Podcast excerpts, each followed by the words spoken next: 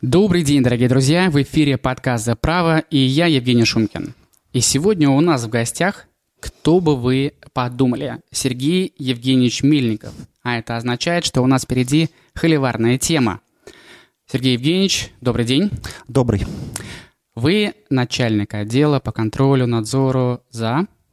А, саморегулируемыми организациями арбитражных управляющих в том числе. Э, страшный человек для арбитражных управляющих. Слово «страшное» мы берем в кавычки, а относимся к этому с юмором. Да, конечно. Тем более, на самом деле, сфера профессиональных интересов нашего отдела это не только арбитражный управляющий, но также э, и кадастровый инженер. Вот об и... этом мы сейчас и поговорим. Сергей Евгеньевич, как построена работа вашего отдела? Если говорить про работу отдела, то э, первый, наверное, самый главный принцип, да, это взаимозаменяемость. Э, что все э, умеют максимально Э, возможные вещи делать. Потому что, повторюсь, э, блок вопросов по арбитражным, именно управляющим, это всего лишь один из них. Э, дальше, если мы говорим про СРО, это именно СРО, да, проверки саморегулируемых организаций, опять же, тех же кадастровых инженеров. Потом у нас еще блок идет по обучению скажем так, новых арбитражных управляющих.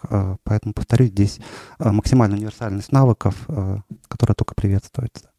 Отлично. Сергей Евгеньевич, мы в бэкграунде э, часто с вами общаемся по профессиональным вопросам, связанным там с общественной деятельностью и так далее. Скажите, пожалуйста, вот если мы разрываем шаблоны, мифы, а, вас нужно бояться, ну, не вас конкретно, а деятельность э, вашего отдела. Вот поговорим о толерантности э, правовой к СРО и арбитражным управляющим. Э, да, несмотря на э, название э, отдела, контроль, еще более страшный надзор, да, все-таки цель работы отдела не в наказании, да, а больше все-таки именно профилактическая составляющая нашей работы. И в чем заключается эта профилактика? А, ну, смотрите, даже если мы говорим про дачу экзамена, да, на арбитражных управляющих, вот, собственно говоря, первый, наверное, входной такой фильтр, да, в профессию, насколько человек соответствует а, вот а, тем критериям, которые на день сегодняшний предъявляются к арбитражным управляющим. Если говорить про, скажем так, уже деятельность арбитражного управляющего, да, то опять же а, имеет место а, рассылки различных материалов, да, как нашего управления, так и других управлений в адрес РО. Поэтому здесь, повторюсь, бояться не нужно. Более того, мы только как раз за открытый диалог даже в контексте проведения каких-то административных расследований. Врать не буду. Вот одна из а, моих сотрудниц, Анастасия Сергеевна, чуть ли не плача говорила о том, что я просто прошу, прошу, чтобы звонили, объясняли, а, рассказывали, говорили. Да, то есть, а, повторюсь, мы только за максимальную открытый диалог, даже если мы говорим про административное расследование. Спасибо большое. Мы зафиксируем этот акцент в диалоге с арбитражными управляющими обязательно. И говоря о единой программе подготовки арбитражных управляющих, я знаю, что вы являетесь членом комиссии экзаменационной. Это такой тонкий лед, на который нужно, осторожно нужно ступать. И сделал небольшую подводку э, к этой теме. А, пока, а, Сергей Евгеньевич, можете указать основные два позитивных и менее позитивных, умышленно отрицаем слово негативных тренда в деятельности арбитражных управляющих на данный момент времени? Ох, Евгений Михайлович, ну вот тогда э, почти встречный вопрос, а почему именно два, не три, не один? А... а чтобы не угнетать на наших слушателей, пусть будет три на ваш выбор, безусловно. Да.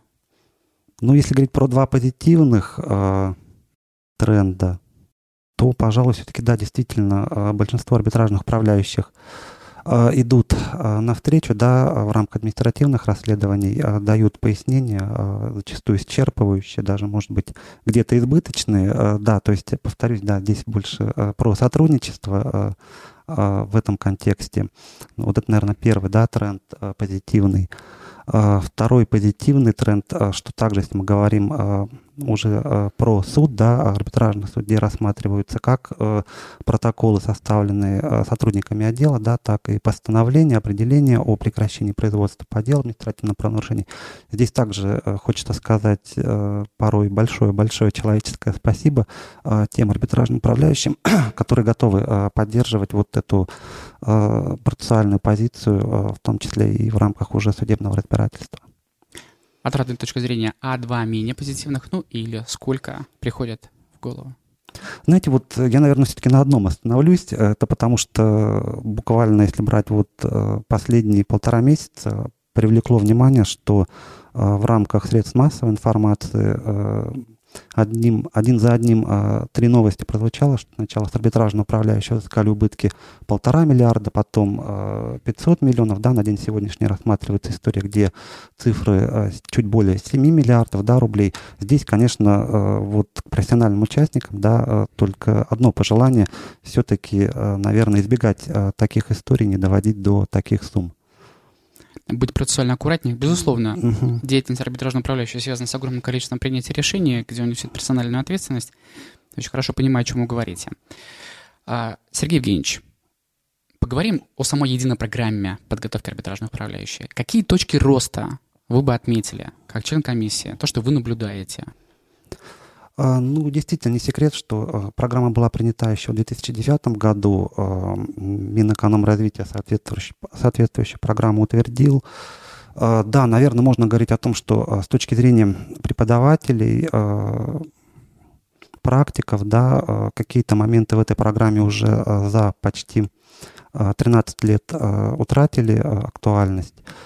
А, в этой связи, как раз в этом году, мы писали а, в центральный аппарат а, соответствующее предложение о возможности, необходимости актуализации части данного данной единой программы, насколько вот это случится и насколько это случится быстро, здесь уже это вопрос ну, явно не нашего уровня, да, очевидно.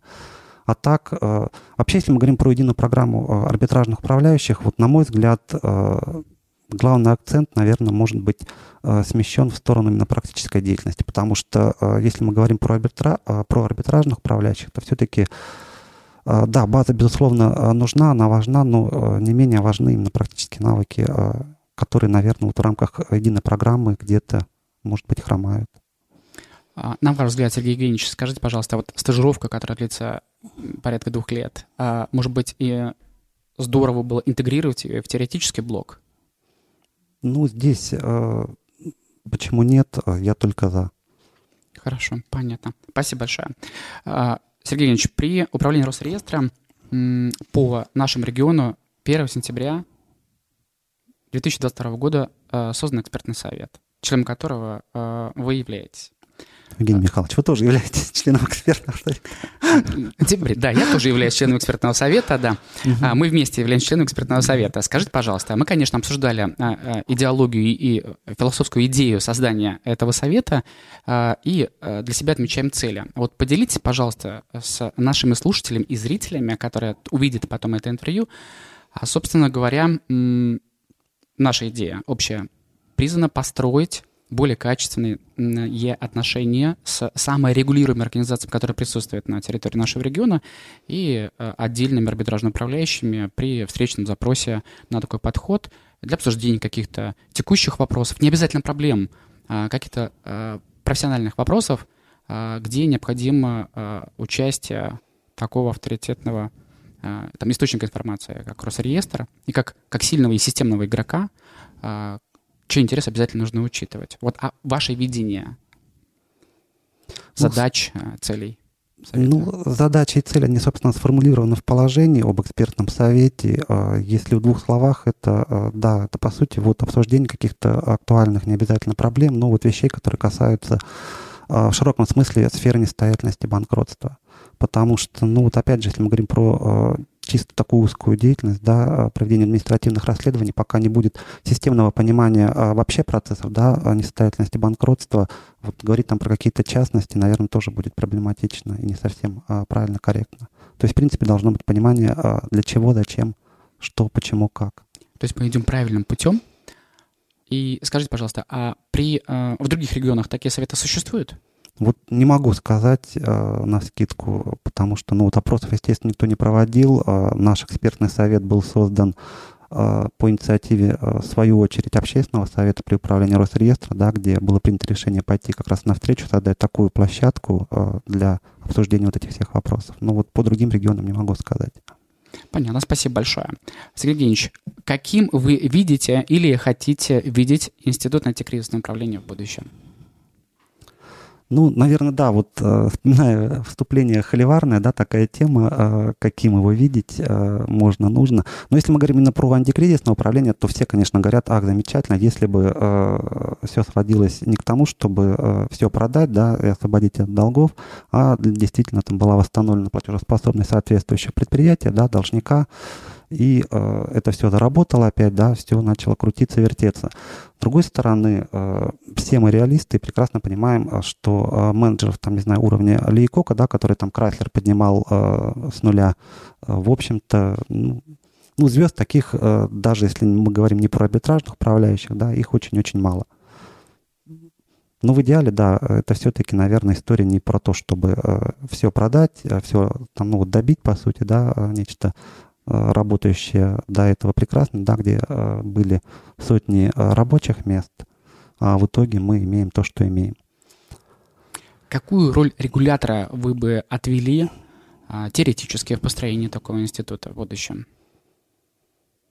Ну, не совсем мой уровень, честно говоря, да. Мы рассуждаем абстрактно. Абстрактно, как регулятора.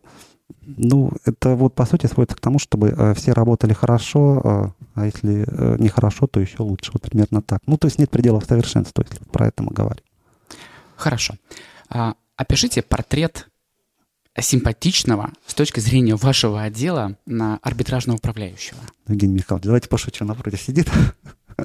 Да, а, ну, но на самом деле, если серьезно, вот опять же, а, то, что мы а, озвучивали, проговаривали буквально там 10 минут назад, это действительно открытый для диалога человек, если мы говорим про именно отдел, да, который готов честно отвечать на вопросы, да, в рамках соответствующего заявления, там жалобы, давать соответствующие пояснения, приводить актуальные, не знаю, нормы права, да, правовые позиции Верховного суда, эконом-коллегии, а, Конституционного суда, который тоже а, относительно часто обращается к нашей тематике, да, по несостоятельности, банкротству. А, то есть не прятаться, да, не бегать.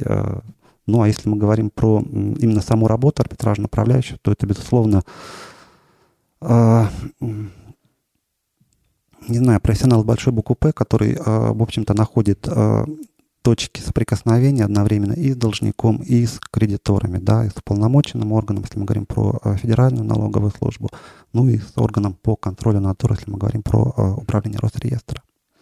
А, уважаемые слушатели и зрители, от тебя хочу добавить, а, э,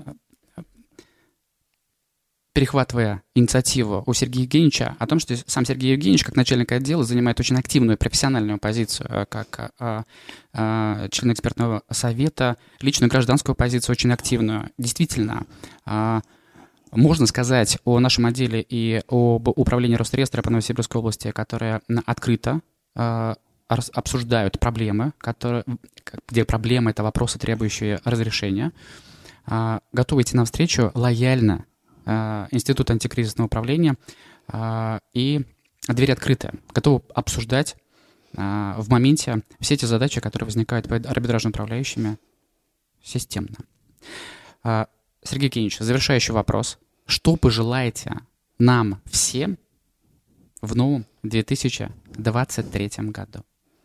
Ну, если Если говорить именно вот как профессиональным да, э, участникам, то, наверное, э, без жалоб и без э, взыскания убытков, неважно даже каких там сумм, да, миллиарды или там десятки, сотни тысяч рублей. А так, чисто по-человечески, ну, как и всем могу пожелать счастья, здоровья, семейного благополучия. Благодарю вас, Сергей Евгеньевич. Сегодня 1 декабря, и сегодня у нас в эфире Мильников Сергей Евгеньевич, начальник отдела по контролю и надзору за деятельность э, СРО арбитражных управляющих. И пора готовиться к Новому году, и э, преобладая и находясь в таком настроении, мы желаем и управлению, и вашему отделу процветания, роста, действительно, меньше жалоб, больше развития отношений с арбитражным управляющим. Конечно, это всегда обоюдная история. Э, будьте здоровы и благополучны. Спасибо, Спасибо огромное. Спасибо огромное, Евгений Михайлович, да, да, доставленную вот возможность, предоставленную возможность да, поучаствовать в этом формате. Спасибо вам, что пришли. Предприниматели и те, кто только открывает свое дело. Специально для вас мы собираем свежую информацию, приглашаем опытных экспертов, посещаем форумы и конференции, собираем актуальные мнения из мира бизнеса. Ведь именно так рождаются теплые новости на новое вещание .рф. Мы Радио для предпринимателей. Мы развиваемся каждый день. А ты?